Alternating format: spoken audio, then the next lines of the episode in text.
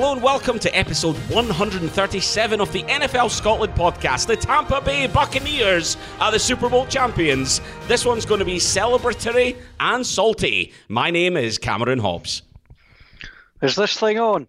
Let me tell you how salty it's going to be on the only podcast in Scotland that is yet to feature Jason Leach. We'll talk about all the Super Bowl news. and to do that, we're joined by Gordon McGuinness and Charles Patterson. Um, afternoon, gents. So, Tampa Bay Buccaneers. Let's let's do this uh, celebratory part to this first of all, and let's celebrate the Tampa Bay Buccaneers for their Super Bowl championship. Um, because we can do this, and then we can talk about the rest of the stuff. So, First of all, congratulations. First time in a while, very much deserved. A great performance from them on the night across the board, uh, perhaps defensively more than offensively. Where does your celebrations go to? Who do you want to congratulate? What do you want to highlight on that front? Afternoon. Um, yeah, many congratulations. They played the best. They made the fewest mistakes, and their defense took advantage of the mismatches in the last three games and yeah, you got to hand it to them. I think the the biggest credit should go, I think, to the Tampa Bay Buccaneers general manager Jason Licht, who went out in the off season, realized he could get Tom Brady. He and Bruce Arians lured him to Tampa, and then basically did what Brady wanted and got in the weapons. They they've, they've got an offensive line that's as good as any in the league. The defensive line took advantage in in the playoffs, and you've got to hand it to them that's the credit. I've, I've said it's a manufactured, manipulated operation here. I don't like the way in which they've done it in some respects, but I have respect for the way they've done it. And they they were ultimately the best. The best team always wins, but they have rode their luck and they've made the most of the opportunities. And they were they were it was a it was a washout the game because they were so dominant from start to finish. I, I think Licht did a tremendous job this year bringing players in, and he's done a good job the last couple of years as well. You look at the players who stood out in that game Tristan Wirfs was their first round pick this year. He had a really nice game. It's a really strong season. Um, their defensive backs, which were key in this game and kind of underrated because of how much pressure there was, they're all guys that they drafted in the last couple of years in the first, second, third rounds. I think Todd Bowles did a tremendous job. Tremendous job calling a great game plan that the Chiefs just didn't adjust to at all. Um, they knew that they had the opportunity to dominate that game up front, and we said it before when we were previewing the game, the, the biggest opportunity they have is that they can cause serious havoc up front on defense without having to bring extra pressure. And if you can go against Patrick Mahomes and you can say, okay, we're going to drop seven guys back into coverage and we're just going to use these four guys up front, then it gives you a huge opportunity. But it wasn't just a case of they went in and they said, okay, our four guys are going to win up front and that's fine. They used a lot of stunts. They moved Vita Vea and, and Ndamukong Suh from tackle to end at points and had them crush in on the offensive tackles. They did a load of stuff to keep the Chiefs off balance on the offensive line. Basically said to them, your offensive line is not experienced enough to handle what we're going to do with our front four. And that allowed them to do a lot of stuff in the back. Um, and it, it was the point. There's pressure is something that there is a level, you know, that it comes down to what the quarterback has to deal with. And the quarterback has to be able to react. The level of pressure that Patrick Mahomes was under just reaches the point whereby it all falls apart. And there is, there's a level that you can get to and you can survive. The level of pressure they were able to put him under was not survivable. The best stat, I think, of the whole game was the fact that Mahomes ran for 497 yards before his passes or sacks, which is the most by any quarterback in any game this season. And I think I, can't, I think it was Gregg Rosenthal from the NFL he nailed the tweet where he said, "This is a, this is what it would look like if Patrick Mahomes played for the Cincinnati Bengals every week," and that is fair because it was a total mismatch because he was missing his two starting offensive tackles, Eric Fisher and Mitchell Schwartz, and that's what happens when you lose key players. And uh, to be fair to Tampa, they took advantage of it, not just in that, that game. They took advantage of it two weeks previously when Green Bay were missing David Bakhtiari. That was a hugely underrated part of the reason that Green Bay didn't score points on them. And Tampa have kept Kansas City to nine points, Green Bay to 26 points, and New Orleans to 20 points in three games. Those are the those are three division winners and arguably the three best teams in football coming into the playoffs. And they've beaten them all. So you have to give them huge amounts of kudos for that. I think as well on the offensive line, um, it's just something that the Chiefs had to go into that game and should have been able to react to. Uh, it, it's it's the one thing that Patrick Mahomes doesn't do too well is that he loves taking like a 10, 10 yard drop back, a 10 step drop back. And that's fine when you've got good, solid offensive tackles. It's fine when you're able to get a pass out there. In this game, they had to know that you're going to be under a lot of pressure, and they just didn't adjust. They didn't go for quicker passes. They didn't go for, you know, throwing in a bunch more screens and, you know, some of the stuff they've done in previous games where they throw little pop passes to fullbacks and tight ends just to keep the, defense off balance. They tried to play a very standard game plan with a huge mismatch up front, and I think that's ultimately what did them in. So I would like to congratulate my friends in Tampa Bay. As you know, I'm a big Tampa Bay Rays fan, so I do like sport in the area. That said, however, Charles has already on, mentioned. Just, just, before you start, I was just no. for anyone that's never heard it before. Uh, that's the first recorded audible sound of what gritted teeth actually sound like. So, anyway, on you go. Let me go. So, Worth noting that in the, the two Super Bowl wins of the Tampa Bay Bucks, they've lost all four games during the regular season to the Saints. Uh, and I say that because the Saints should have been able to beat them. Green Bay should have been able to beat them. Uh, Kansas City should have been able to beat them. So you've got to give all the credit in the world to the Tampa Bay Bucks, their coaches, and the, the way they've brought it together. Gordon mentioned a couple of the standouts. The worst, Devin White was a standout.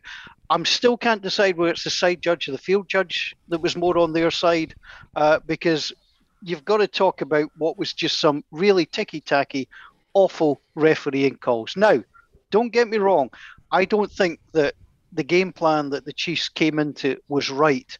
But some of these fouls, I mean, the, the, the one in the end zone that Evans had no chance of catching, that was a ball bag flag.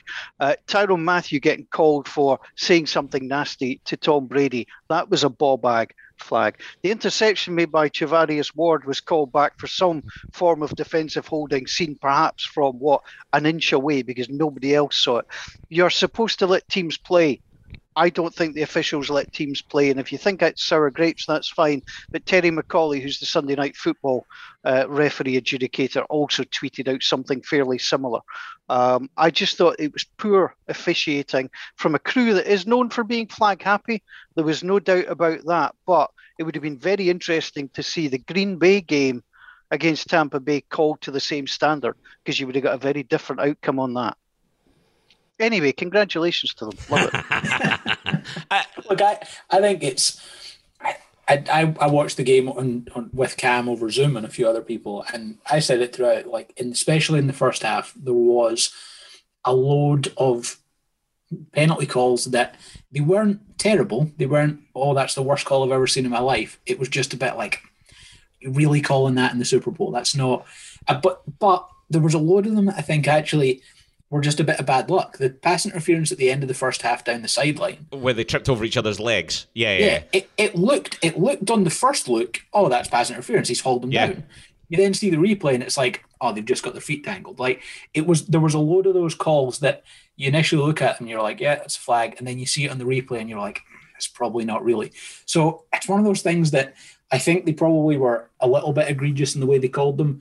I think the Chiefs also just got a little bit unlucky that certain things initially looked a lot worse than they were. Let's just be honest. Mike Evans dived at least once, if not twice. let's, let's be blunt about this. And yeah. I think they, and then you know what? You, when you've got TB number 12 on your team, you know that there's been a few things passed from one person to another prior to the game. I'm not alleging anything here. I'm just speculating. So, so you've always got the gods in your favor before you've even started.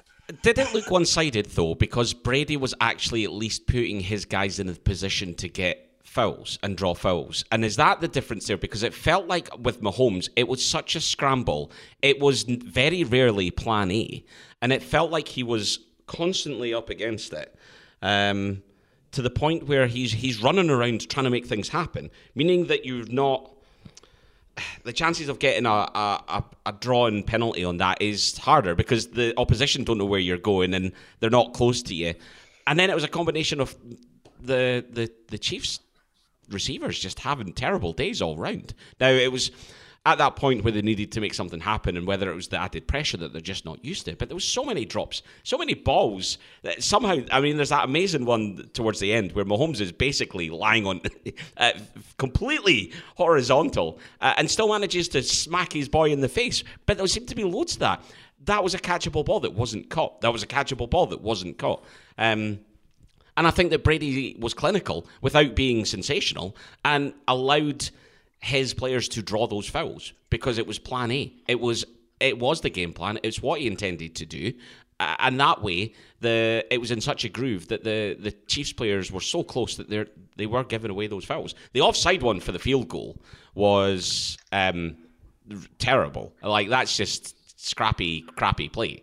Um, Yeah. And it was that was a huge game changer. At that point, you hold them to a field goal, and it was little things like that where they didn't help themselves either. There was no momentum at any point back in Kansas City's favor, and it felt like the Packers managed to get momentum back. They had that bad start. They had the Tampa Bay Buccaneers scoring points, but they got themselves back into the game, and the Chiefs never, ever, ever did. You look at the numbers on But- the day, and other than turnovers, it looks very even, but it just wasn't. It just wasn't.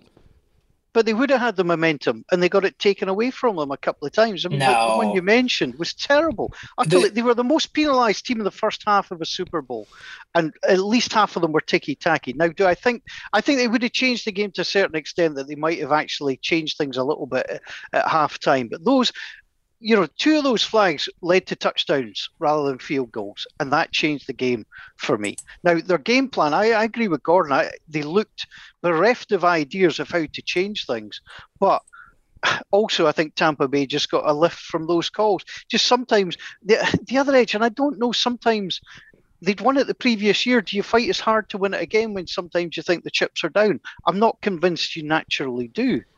So, but you, Having coming into the Super Bowl, though, and against, we talk about momentum, and again, uh, up against the Niners, the start of the third quarter, it was all San Francisco. But Kansas grabbed the game by the scruff of the neck and turned it round. At no point in this did they look like it. And I think that's the difference for me here. And, and, and for me, it's down to the offensive line, definitely. It was so porous and it was so banged up, and Tampa Bay absolutely exploited it. If San Francisco had faced that same front line, for against the Chiefs, the Niners would have won the Super Bowl because Mahomes wouldn't have had the time to do what he needed to do against that defense either. And I think where this is a fascinating story is, and this is so atypical of sports in general and, and, and the NFL, is obviously this is all about Mahomes didn't show up versus Brady's led his team to another Super Bowl. And actually, the real story here isn't about either of those two players. It's about the defense for Tampa Bay absolutely turning up and making the most of a porous offensive line, showing the value of an offensive line to a top quality quarterback and the significance of every single man on this field. Um, and I think that it's. For me, I don't want to say it's not about Tom. Well, it's not. It's not about Tom Brady. Do you know what? It's I think not. the frustrating thing for me out of this is the people who deserve the most amount of credit aren't getting it, and it's the people that have been part of this Tampa Bay Buccaneers team for the last couple of years, and it's the people who have been building these relationships and these styles and these playbooks and the way that they play. That defense is tremendous. It's very, very good, and it was pretty crappy at the start of the season. They've got their Counterpoint. stuff together. counterpoint on that, as much as I, I think Brady was solid, not spectacular, like his numbers, three touchdowns, no interceptions, there were a couple of throws there that could have been picked off in that game. The counterpoint to that, though, is that this Buccaneers team a year ago could put up points. They could stop people in defense. What killed them was Jameis Winston's turnovers.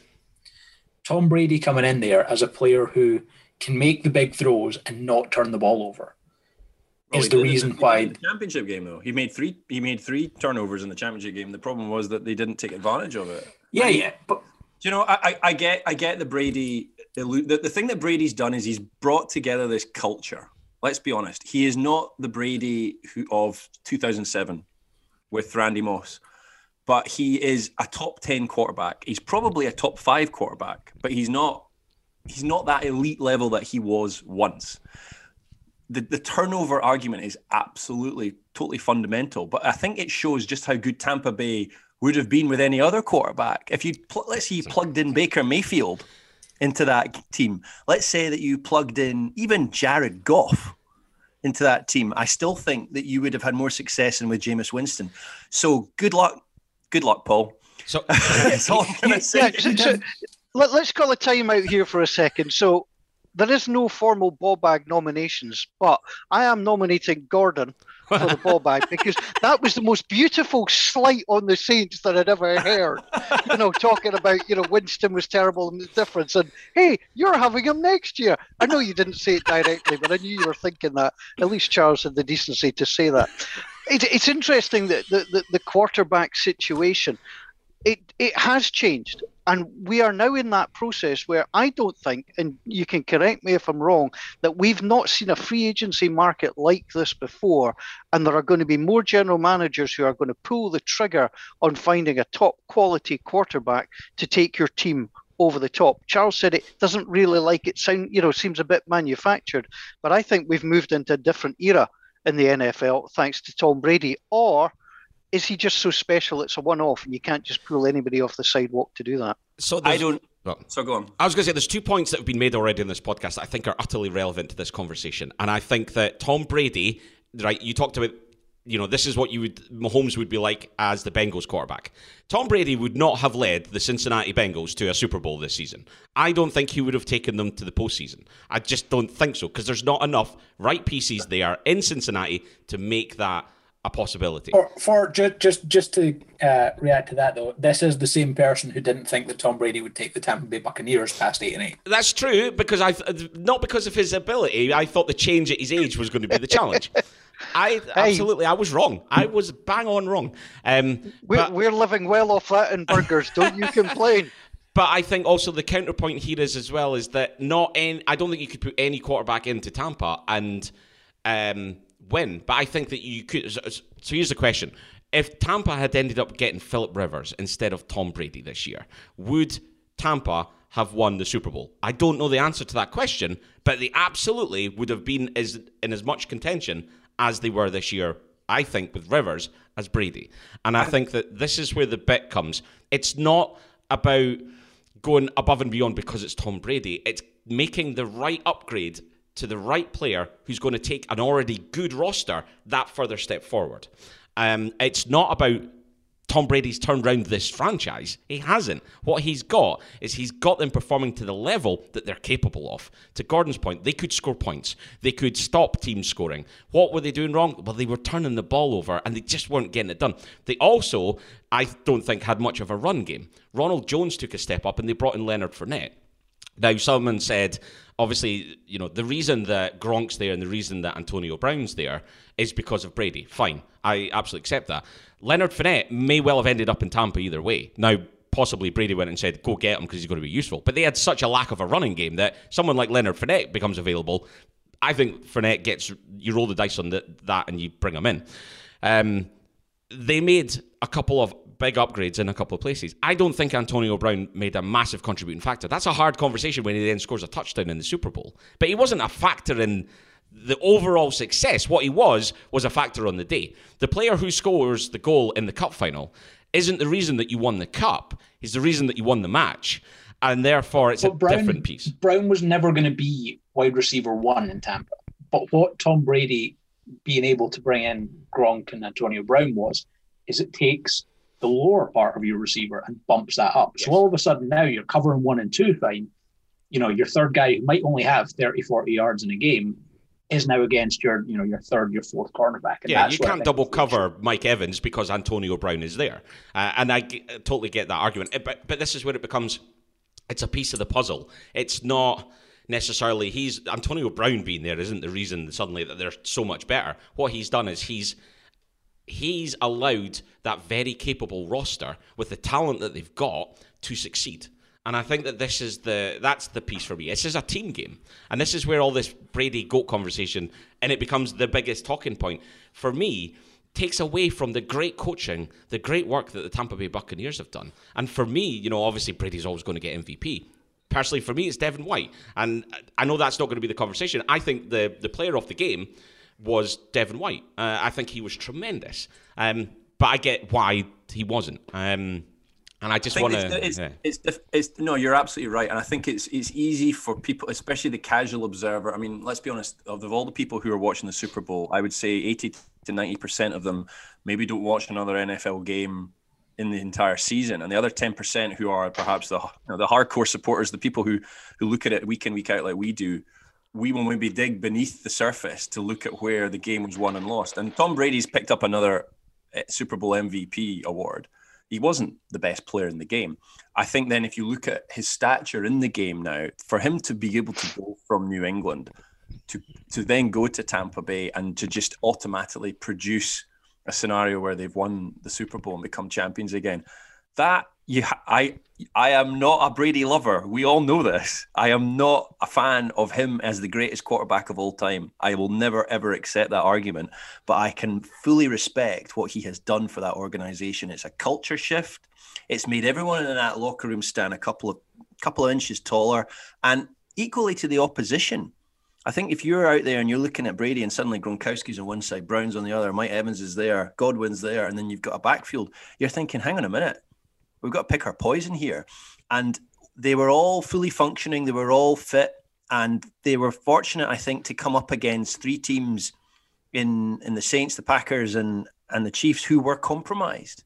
And I don't think that the storyline for me of this game is the two offensive tackles missing.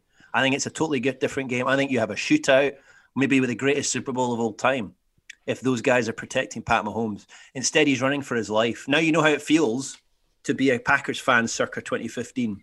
Because that's literally what Rodgers did for four years. He ran around trying to make a play, and eventually he would make a play, but he was never protected. He was taking sacks left, right, and center. That it'll be interesting to see how Kansas City react to this and how Mahomes reacts to this because Andy Reid will probably have a lot of regrets after this. I don't think I don't buy the argument at all that because it was their second Super Bowl in a row that they were complacent in any way or they didn't try hard enough. They wanted to win that. And Andy Reid is going to be kicking himself because I think it's a missed opportunity ultimately. I think the, the Brady argument that I think is really interesting now is we knew we were going to get the whole Brady versus Belichick argument this year. And I, I think you can't have the argument without, without acknowledging that for the most part, the the real Brady Belichick success stories, the two of them together. Tom Brady would not have seven Super Bowl wins if he hadn't played on some of those Belichick teams. Now, the flip side is, would Tom Brady have won any Super Bowls without Belichick? Well, now we know that to be yes, because he can do it. He's done it. Would Bill Belichick have won any Super Bowls without Tom Brady? That I think now is a question that you look at and you say, maybe not. Maybe you win one over the last few years. And I think what we'll look back on and what the Chiefs are now finding out is that being a dynasty is really bloody difficult in the NFL. And that combination of who some, Charles may not, but some would call the greatest quarterback of all time, who some would call the greatest coach of all time, having them on the same team at the same time just gave us an era that was ridiculous. And yeah, for... I think it's a fair point. A couple of things before you jump away. One, has anybody checked that Bill Belichick's okay? I think we should. Uh, two, I think Belichick's got right to reply here. He can coach for another three, four, five, six years. So he does have right to reply. Now, this could be a very dangerous thing because he could be more motivated than ever if he could find a way to coach another team to Super Bowl. I think this is going to be a terrific narrative over the next few years. And just have one last pop at the Bucks. Have there been ever been so many dislikable ball bags scoring the same Super Bowl? Honest to God.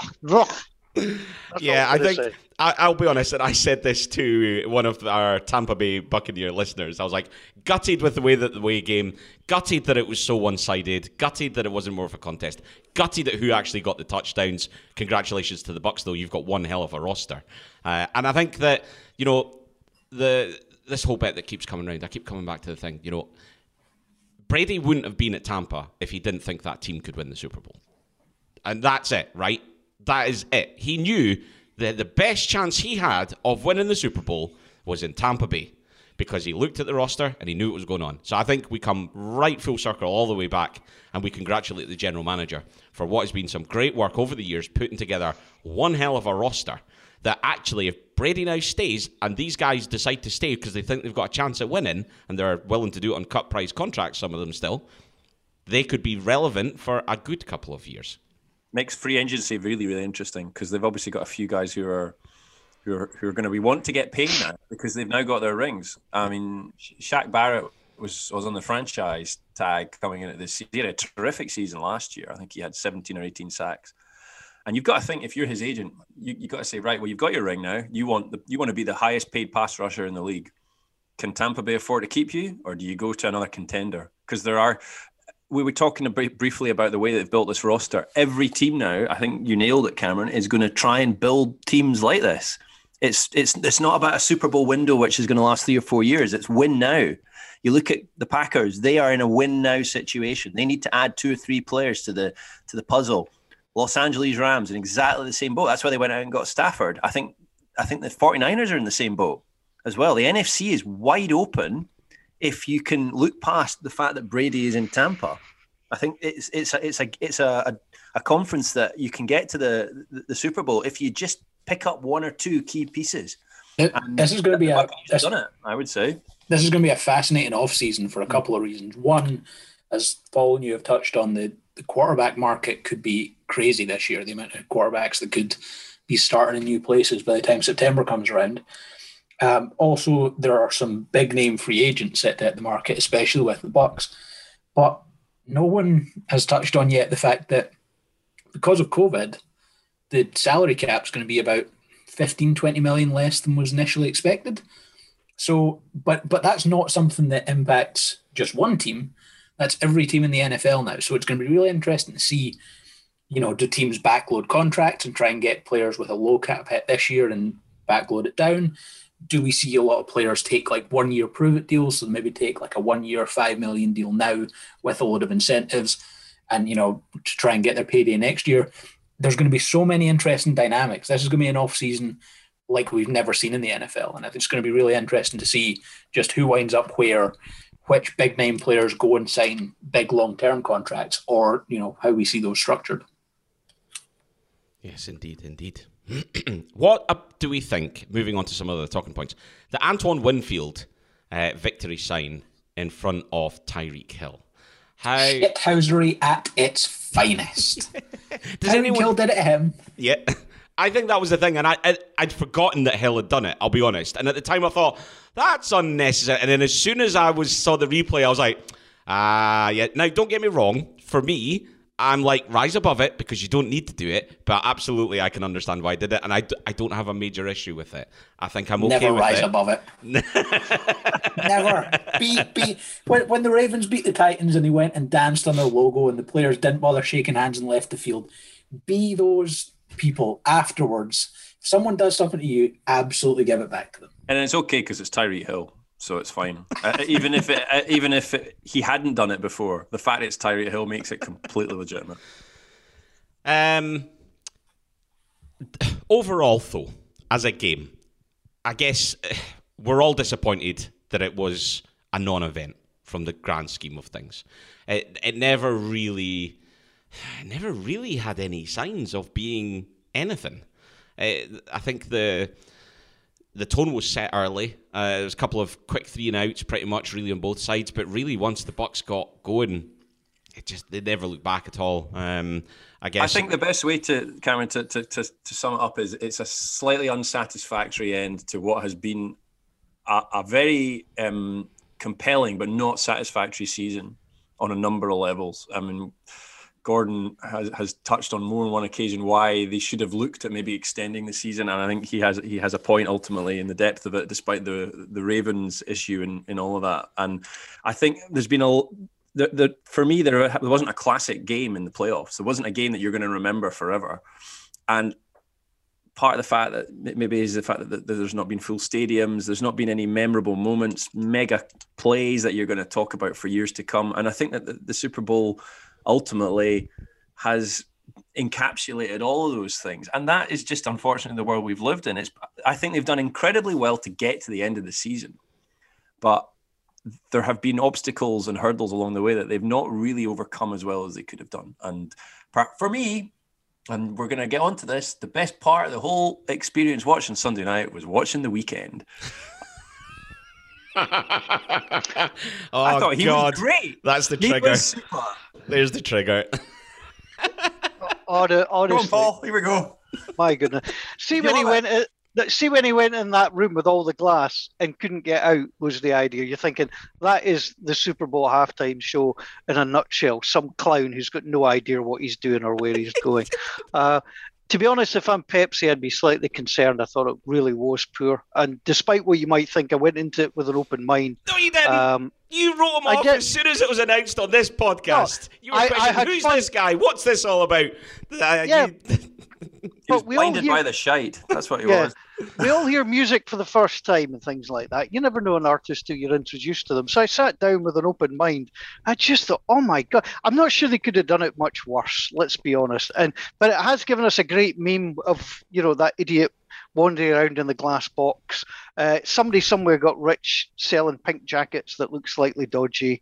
Um, so you, you know it's not all bad from that I, point I of view. think I think I'm disappointed the NFL Scotland account didn't tweet out the meme of him looking around that glass and tag it as Paul looking for positives for the Saints heading into 2021.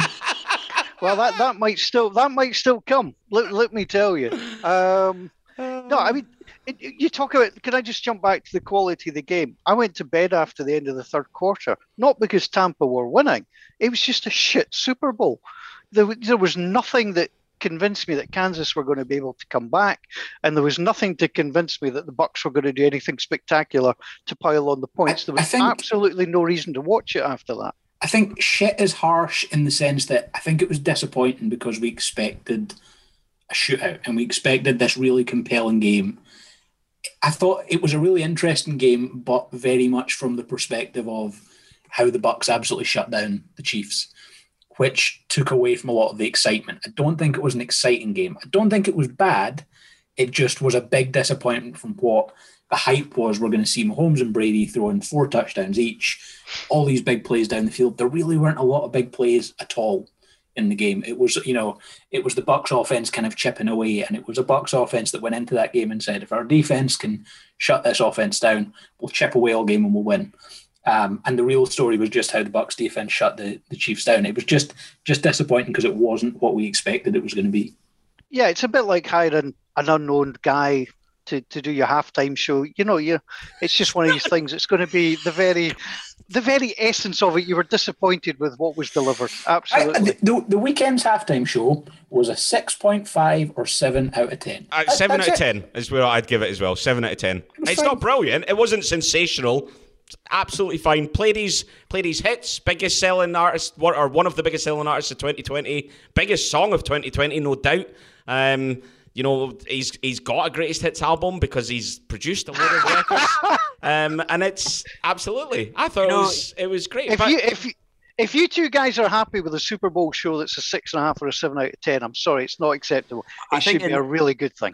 In the circumstances, I thought he did a very decent job, and he also put five million pounds of his own money into it. So, do you know what? Hats off to him for actually trying to make an effort. the thing the thing about the conversation and I think and I put Effort. I put a slightly sort of tongue in cheek uh, tweet out, you know, and, and Mr. Mitchell, you did bite on it. It wasn't targeted at you, but you did bite. Um, for me, it's the amount of people, uh, and I'm going to be slightly sweeping in my generalization. There's a certain type and age sort of category of people that are saying the same thing. It's the people that are harking for U2 to do it. Oh, it should be U2. You two haven't been relevant since 2005. And even then, they were dickheads. Like, I don't want to see Bono at the Super Bowl. Bugger off. And it's Paul, like, um, why I- you like- two? Well, I would agree with you, Cameron. I'd just like to know, Paul, who you would propose at this early stage Next do year. the halftime mm-hmm. Oh, mm-hmm. oh. show in next year's Super Bowl, which, of course, remember, is in SoFi Stadium in Los Angeles. Come on then, Paul. Who do you think? Who should it be? Get somebody like Keith Urban. Keith He, Urban, he correct. delivered a great halftime Yes. show. You don't need the first. I mean, I, I, I don't think it is an age thing, Cameron. I'm open to any type of music. I'm quite happy to listen to No, no, any no. type What I'm music. saying is there's a certain age of people that Yeah. want it to be a, a rock and roll group and only a rock Yeah. and roll group. Possibly what I want to be is is impressed. And and frankly, I mean, and simply, I wasn't. He sounded like a bland third-rate R and B singer somewhere along the line. There was nothing that recommend, you know, nothing great about him. Give me a Keith Urban or somebody like that, SoFi Stadium, bit of California stuff. I think it'll be a different style, but I, I don't know. I mean, should we compare it to shows of the past? Absolutely, just as we compare the game to shows of the past. I don't think anybody's going to be rushing to to rewatch the Weeknd play the Super Bowl in the same So- way that perhaps they've looked at the Who or Springsteen or Michael Jackson, Prince, Justin Timberlake. You know, I Oh, mean, see, I Justin think, I Timberlake, mean, I I thought think, Justin Timberlake was terrible. I thought the Justin Timberlake halftime show oh, was. Oh, I thought the Timberlake rotten. one was great. Oh no, I Yeah, didn't, Timberlake one didn't was rate good. it. That the one with And I love, Ju- I love Justin Timberlake. I just thought his halftime show wasn't brilliant. I just thought it was a bit weird. Um, just yeah. I mean, look at it. Maroon Five, where he where he's standing with his top off and people bouncing around him. It's rubbish. Shakira and Jennifer Lopez. pfft, Put them back where you found them as well. Like what? It's just Lady Gaga was great, and I thought the whole Lady Gaga thing was tremendous. Um, people talking about the audio and stuff like that, moaning about the audio. Obviously, it's pre-recorded live, and he, he's not singing live on the time just because of issues. Um, but it, it is a live performance. Uh, Katy Perry's one wasn't particularly brilliant. Coldplay was good, but because of the the lineup. Bruno Mars, fine. Beyond that, before that, you had Beyonce and Destiny's Child, Madonna. You go back and you talk about the Who and things like that. Prince is the one that gets called out. Brilliant with the Rolling Stones. There was one year it was like Jessica Simpson, Janet Jackson, P Diddy, Nelly, Kid Rock, Justin Timberlake. Fine, that's an all-star cast. But the year before that was Shania Twain. Like what?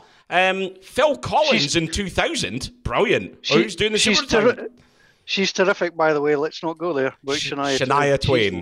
lovely. Shania Twain. I think I we don't leave rate the Weeknd, but I'd love some Shania Twain. I think that Hey. says everything that we need to say.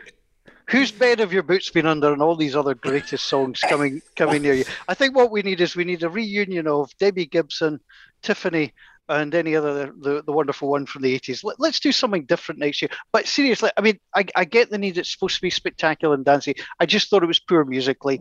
If other people liked it, so be it. Uh, but I'll tell you what, SoFi Stadium.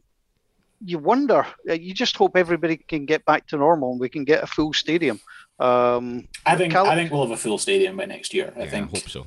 I think we'll be. I, I would be confident of everywhere but California. Um, They'll be the last to fall. They'll be the last to fall, but I think by that point, they'll be, everyone they'll be uh, once the vaccine's been rolled out. I think they will. You know, we're a full year away from that. Uh, I mean, it was it looked full, and I definitely got tricked by some of those cardboard cutouts. But I'm still convinced there was more people in there than they said there was. Like there was cut scenes where you're like, right, okay, fine. That doesn't look like a that looks like more of a 50-50 split in that stadium than anything else. But uh, it was it was busy, and we had a streaker, which was pointless, and apparently did it for a to cash in on a bet. Don't, don't buy it at all. That's a that's so. What bookie in the right mind accepted a fifty thousand bet on a streaker? Yeah. If you if you are a bookie and you accepted that, I hope you've gone out of business because you absolutely deserved it for being that stupid. No one's accepting a fifty thousand bet. On a streaker. Kevin Harlan's call on it was extremely good, though. I have to Yeah. say, it was abs- It was almost as good as MetLife cat call. It was quite quite. W- Was that Harlan as well? Yeah, yes. Yeah, he, he's tremendous for stuff like that. I actually think it it's rare that you get, you know, everyone thinks a a face for radio, and you know, it's it's definitely not meant as a compliment. Kevin Harlan has such a great voice for radio. I think his way of being able to describe stuff means that at times you don't need to see it, and I think he is absolutely perfect for things like that. Snopes have done a fact check on this one. So the claim 2021 Super Bowl streaker won $374,000 after placing a 50,000 prop bet that someone would streak during the game. Rating unproven. Um, and it's like there is little evidence to support this claim. Uh, I love these things. It's just yeah. I mean, it's a lot of noise, isn't it? It's it's, it's great social media content, but like you say, it'd be yeah. It's as it's the equivalent to when and I can't remember who it was we were talking about on the night, but the non-league boy in the FA Cup and whether or not he'd eat a pie.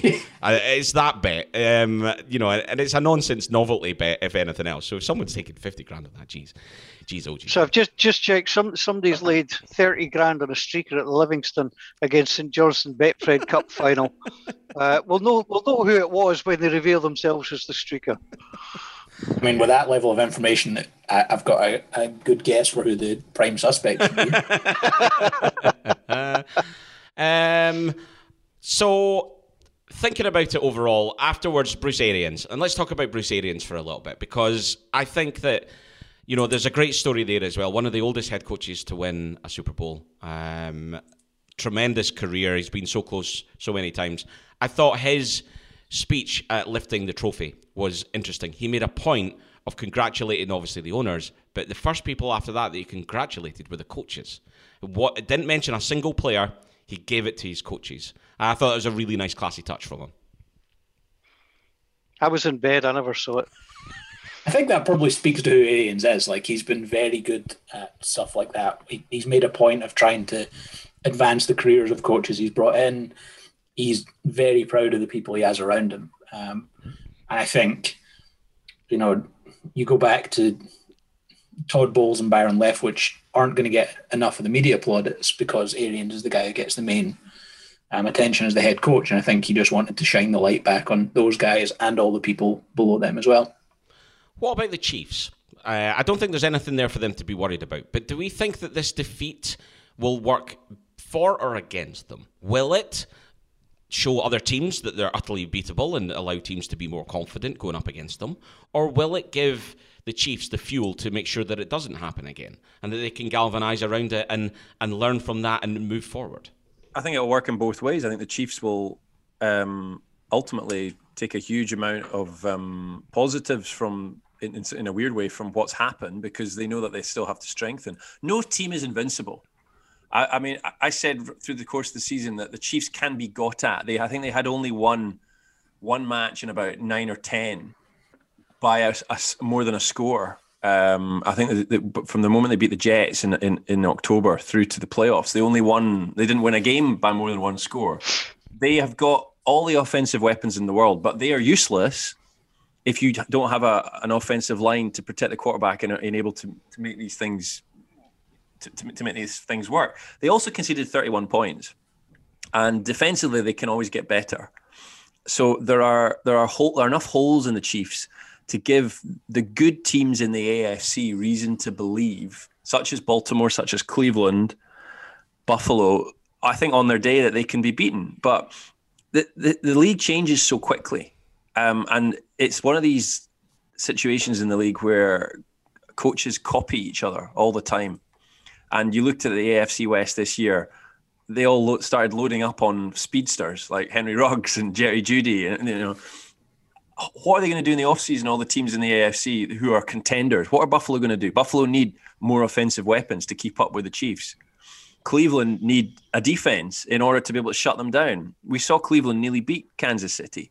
So they're not. I don't think there's many teams that are that far away. But at the same time, Andy Reid's going to be trying to stay one step ahead. I think it works both ways ultimately. But they are eminently beatable on their day. The way the way that game went down is the absolute worst case scenario for the other 15 teams in the AFC. Because I'll tell you now what multiple teams in the AFC, especially the AFC West, are going to spend this offseason doing. They're going to look at that game and they're going to say, well, the key to beating Patrick Mahomes is get pressure we can get pressure on Patrick Mahomes, we'll beat him. And that's what they're going to focus on. The Ravens might do that, the Bills might do that, the Browns, all these teams that want to try and beat the Chiefs. When you go into the draft and when you go into free agency, what you cannot do is you cannot draft and you cannot sign the opportunity for four of the five Chiefs starting offensive linemen to be out hurt. You cannot draft the ability for Patrick Mahomes to have turf toe going into a big game like that teams are going to look at this because this is what NFL teams do. You can't draft referees think, throwing flags at every single thing either. Although no, no, you, have just that, that's cash up front. That is pure cash up front, nothing else. Okay. They're, they're gonna they're gonna think that that's the way to beat the Chiefs, and they're gonna ignore the fact that there were fairly significant circumstances that made that possible. It wasn't just about the Bucks being good up front; it was about the Chiefs having nothing along the offensive line. The the blueprint, if it exists to beat the Chiefs, is still scoring a load of points. Go into every game expecting you to score 30 plus. And if you're the Ravens, the Bills, the Bills, the Bills, I think just need to make sure that they don't do what the Ravens did a year ago, which was think they're only a couple of players away and go into the draft and draft low value positions. Be aggressive and attack. But the Ravens, I can absolutely see thinking that no longer is wide receiver the primary need. They need to make sure they have a good pass rush to go against Patrick Mahomes. And I'll be as annoyed as I was by every single post I saw suggesting that Patrick Queen was in the top three for defensive rookie of the year, if that's the way the Ravens go about their offseason. That's harsh, Gordon. He's in the top four. I, I think, for the record, because this is something that I there's Ravens fans who get very angry at me when I post things about this to the point that I've just stopped quote tweeting sarcasm when I see praise for Patrick Queen. There's a very good chance that he's going to be a top five linebacker in the NFL. He's fast, he can react well to plays. As a rookie, he was far too slow at reacting to things. He overplayed um, plays numerous times. He let himself get dominated in the running game you don't you can look at his rookie season and say this guy could be very good. He's got the athleticism to be great. He made enough splash plays to be great. As a rookie, he wasn't one of the top three rookies in the NFL. Oh, indeed. Any other Can points? I just say, yeah. yeah, I, I think it's worth a shout out to uh, the area of Tampa Bay. You know, Tampa and St. Pete. See, you look at it. You know, they they now are home to the the world champion Bucks. They've got a brilliant ice hockey team in the Lightning who took the Stanley Cup, and the Rays went to Game Six of the World Series. What a year it has And they been! and they would have and they would have won it if it wasn't for those pesky analytics. Absolutely, couldn't agree more. I'm still in the huff over the pulling of Blake Snell, who, who I predicted to many would actually think that he wasn't going to be trusted ever again by the Rays manager Kevin Cash, and he's ended up at the Padres uh, because I think that relationship was doomed from the moment Kevin Cash walked out to the mound to take the ball off him. So anyway, that, that's baseball. But what a heck of a time for for the fans of Tampa Bay. Just a shame they couldn't get into the stadiums more to see it. Yes, indeed, indeed. Uh, quick shout out to Stephen Alexander, who won our Super Bowl predictor. Not a single person managed to get the score exactly right, but what we did with that is we took everybody then who took part, put their name in the hat. Anybody that guessed the right outcome, so Buccaneers win, they got their name in again in the hat, so you would have your name twice. If you managed to then get that the Buccaneers scored 31, then you'd also get your name in the hat. So you could have guessed the Chiefs win, but the Bucks get 31, you get an extra name. If you guessed the Bucks 31, the Bucks win, then you had three names in the hat. No, no, no. Stephen predicted that the Bucks would win, uh, so he had his name in twice. His name was brought out, and he wins a Stewart Brewing mini keg, uh, an NFL Scotland hoodie from our friends at Sonsy Face, uh, a couple of Bonnie Sauce hot sauces, a mug with our exclusive Super Bowl 55 design, courtesy of Goatee Designs. And I am going to buy Stephen a burger when we can get together later in the year. So we'll all, when, when we're cashing in these burgers, Stephen will be joining us um, uh, and he'll be getting a burger too. So Welcome to the club, Stephen. Yeah.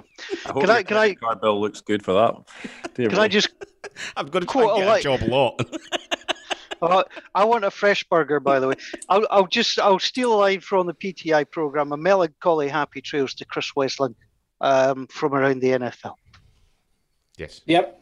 I think that was, I, and sadly, it wasn't just Chris Wesseling. Yesterday, um, Terez Paylor, who was a Kansas City Chiefs beat writer um, and then moved on to Yahoo Sports, was only 37 and he died Yeah. suddenly as well. So a, a week in the NFL where two very good sports writers and sports people, but also two people who, from every interaction I've seen from people afterwards, were two tremendous guys as well. So I got, absolutely. and I'm not I'm not at all name dropping because I hate that crap, especially in these situations. But genuinely got to have a quick chat with Wes um, at the Spurs stadium when they did and around the the league event, and there was hardly anybody there. There was only about hundred of us. Um, I, and went and spoke afterwards. We'd spoken to Mark because of the Browns thing. Obviously, we had Mark on the podcast, which was great. But just stood and spoke to Wes, and just such a nice guy. I mean, I'll be perfectly honest. Part of the reason this podcast even exists is because I used to listen to the Dave Dameshek show and I used to used to listen to Around the NFL and I used to love it and I used to think God I could just, I'd love to just sit and talk about football like these guys do it they're so passionate they're so informed uh, but without necessarily needing to be analytical experts to the point where you feel you've got to prove you know every single detail what they were able to do was bring a fan's view in a professional way in a really good broadcast and it's great content. It, it continues to be, and Wes is a massive part of that. So utterly, utterly sad news, and um, yeah, the thoughts from everyone at the NFL Scotland podcast goes out to them on that one. So yeah. Um, okay, so, I mean we're we're obviously now approaching into the off season, so there's not an awful lot left to do from this year. But there there is one small thing that we probably need to cover that that we haven't touched on for uh, a couple of weeks now. Um, it, it- you know, it, it's significant as well, so I'm surprised that it hasn't come up. Um, well, in fact, that's that's all we've got time for on the NFL Scotland podcast because I know where he's going. So bugger off. You can just So- see the grin here. because of the outcome of the uh, NFL, uh, because of the outcome of the Super Bowl, uh, I think what we can do is we can confirm the final placings of our Pick Six competition, which is ran season long. So, uh, Charles, unfortunately, with a, a 56 59 record. Uh, you do finish in last place there. Um, only one pick ahead of you, though, with also a losing record over the season, is Paul Mitchell with his 57 58. Jamie also went for the Bucks which means he finishes on 59 56. Ian opted for the Chiefs, so ends on a 62 53. Gordon went Chiefs, so goes 64 51. Uh, and that just leaves one person. Um, so I think that what we need to do there is um, just get some background music here. I'll just make sure that that's at the right volume. What I don't think you guys can even hear this, can you? Oh, it's, tr- it's tremendous. It's lovely. There's nothing like self congratulation. Honest to goodness. modesty was never your strong point. The, the best part is he's like he did it almost as if there was this build up, as if we didn't know that he was winning it anyway, because he kept talking about it throughout the entire year. So there you go. I don't know if you can hear it in the background, but the music's playing. The streamers are going off. Cameron has won the Pick Six competition. The crowd is his. The crowd goes wild. There's nobody here because it's COVID. Um, it's fine. Listen, that was my moment, and I'm taking it. So there you go. Uh, it's been a long season. Uh, at least there's something to get out of it. So yeah. Are you are you buying yourself a burger? Or is it yeah. So um, yes. I, I managed. It was close. It was a close battle. I mean, Gordon and me could have split that. It really did come down to the wire. But with a 66-49, pretty happy with that. I can't I can't even claim that I d- you know I only picked the Chiefs because it would have been the opposite choice. I would have gone for the Yeah. I would have gone for the Chiefs regardless. So I, I, sa- sadly, I have to congratulate you and accept the loss. I, and, and I accept your congratulations, and I uh, they make me warm inside. um, right, any other news items tickling our fancy for this one, or are we going to wrap it up here, close the 2020 season officially, and then we'll move on to looking ahead to the draft and the off season, which Gordon said earlier has got all the makings of being an absolute belter. free agency is going to be very very tasty, isn't it? Um, I think the big question coming going into the next two or three months is: Are we going to get back to normal? Are we going to see fans back in stadia? And there's no, there isn't obviously going to be a combine either. How's that going to affect teams thinking ahead of the draft? I mean, we can talk about these things in the next couple of months, but it has been a very long season. And I'm I'm actually kind of glad of a break, not just because of what happened two weeks ago in the championship game. I'm glad we can park it for a, a couple of weeks, if you like, you know. Well, yes, we'll go away. We'll talk about our plans for what we're going to do during the off season. We'll come back and let you guys know exactly what's going to be going on. Um, but that is a full time whistle then for episode 137 and the full time whistle for the official 2020 NFL season. Thank you for taking the time to listen. Please do share your thoughts on this podcast. Please do send your uh, congratulations to me for winning the Pick Six competition uh, at our Twitter feed at Scotland NFL and on Facebook by searching for NFL Scotland. We'll be back next season with a whole host of awards, including the Cameron Hobbs Ball Bag Award. we hope you will take part every week just so we can mention that. My thanks to this podcast, to Gordon, to Charles, and to Cameron as well. It's a long time till September, folks, but we'll be back with plenty of great content on the NFL Scotland podcast. Thanks for listening, and bye for now.